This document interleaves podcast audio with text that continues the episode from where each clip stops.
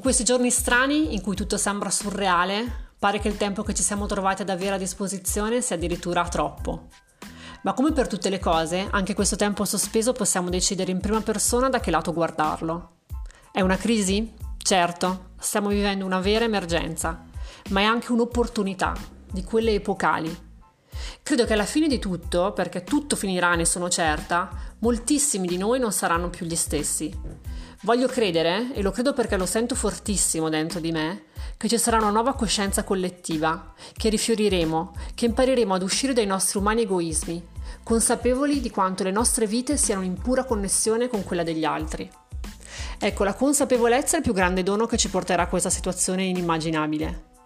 Consapevolezza è un termine che utilizzo spesso anche con le mie spose, perché solo avendo una chiara percezione di quello che si è e di quello che si desidera, che si può elaborare un percorso che ci porti a raggiungere i nostri obiettivi, in modo da vivere un'esperienza appagante e serena. Quindi, visto che in questi giorni cerchiamo tutti un modo per rendere profittevole il nostro tempo, ti lascio un piccolo esercizio da fare. Faccio fare tanti esercizi anche a chi partecipa alla live class perché aiutano a raggiungere quella consapevolezza di qui sopra e perché scrivere, scrivere con penna su carta, aiuta a mettere un punto, a svuotare la mente e il cuore, a vedere davanti agli occhi cose che non avevamo il coraggio di dire ad alta voce. L'esercizio è molto semplice. Devi rispondere ad una sola domanda, che è questa. Tra dieci anni, cosa ti pentirai amaramente di non aver fatto?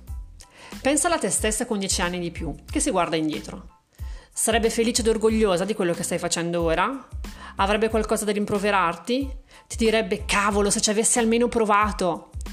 Scrivi tutte queste cose, poi a mente fredda analizzale.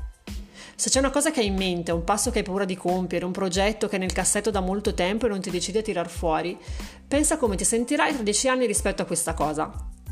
Se scopri che per te sarebbe un motivo di disperazione oppure che ci rimugineresti per il resto dei tuoi giorni e non vuoi che finisca così, c'è solo una cosa che devi fare. Agisci adesso. Fai il primo piccolissimo passo in quella direzione ma fallo. Adesso. Ora, subito. Come vedi, la vita ci riserva delle sorprese non richieste.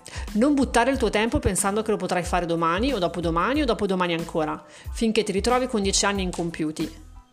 Se hai bisogno di un altro aiuto per fare il primo passo, iscriviti alla newsletter. Riceverai subito l'audio coaching per metterti alla prova con tre formidabili action step. Provare per credere.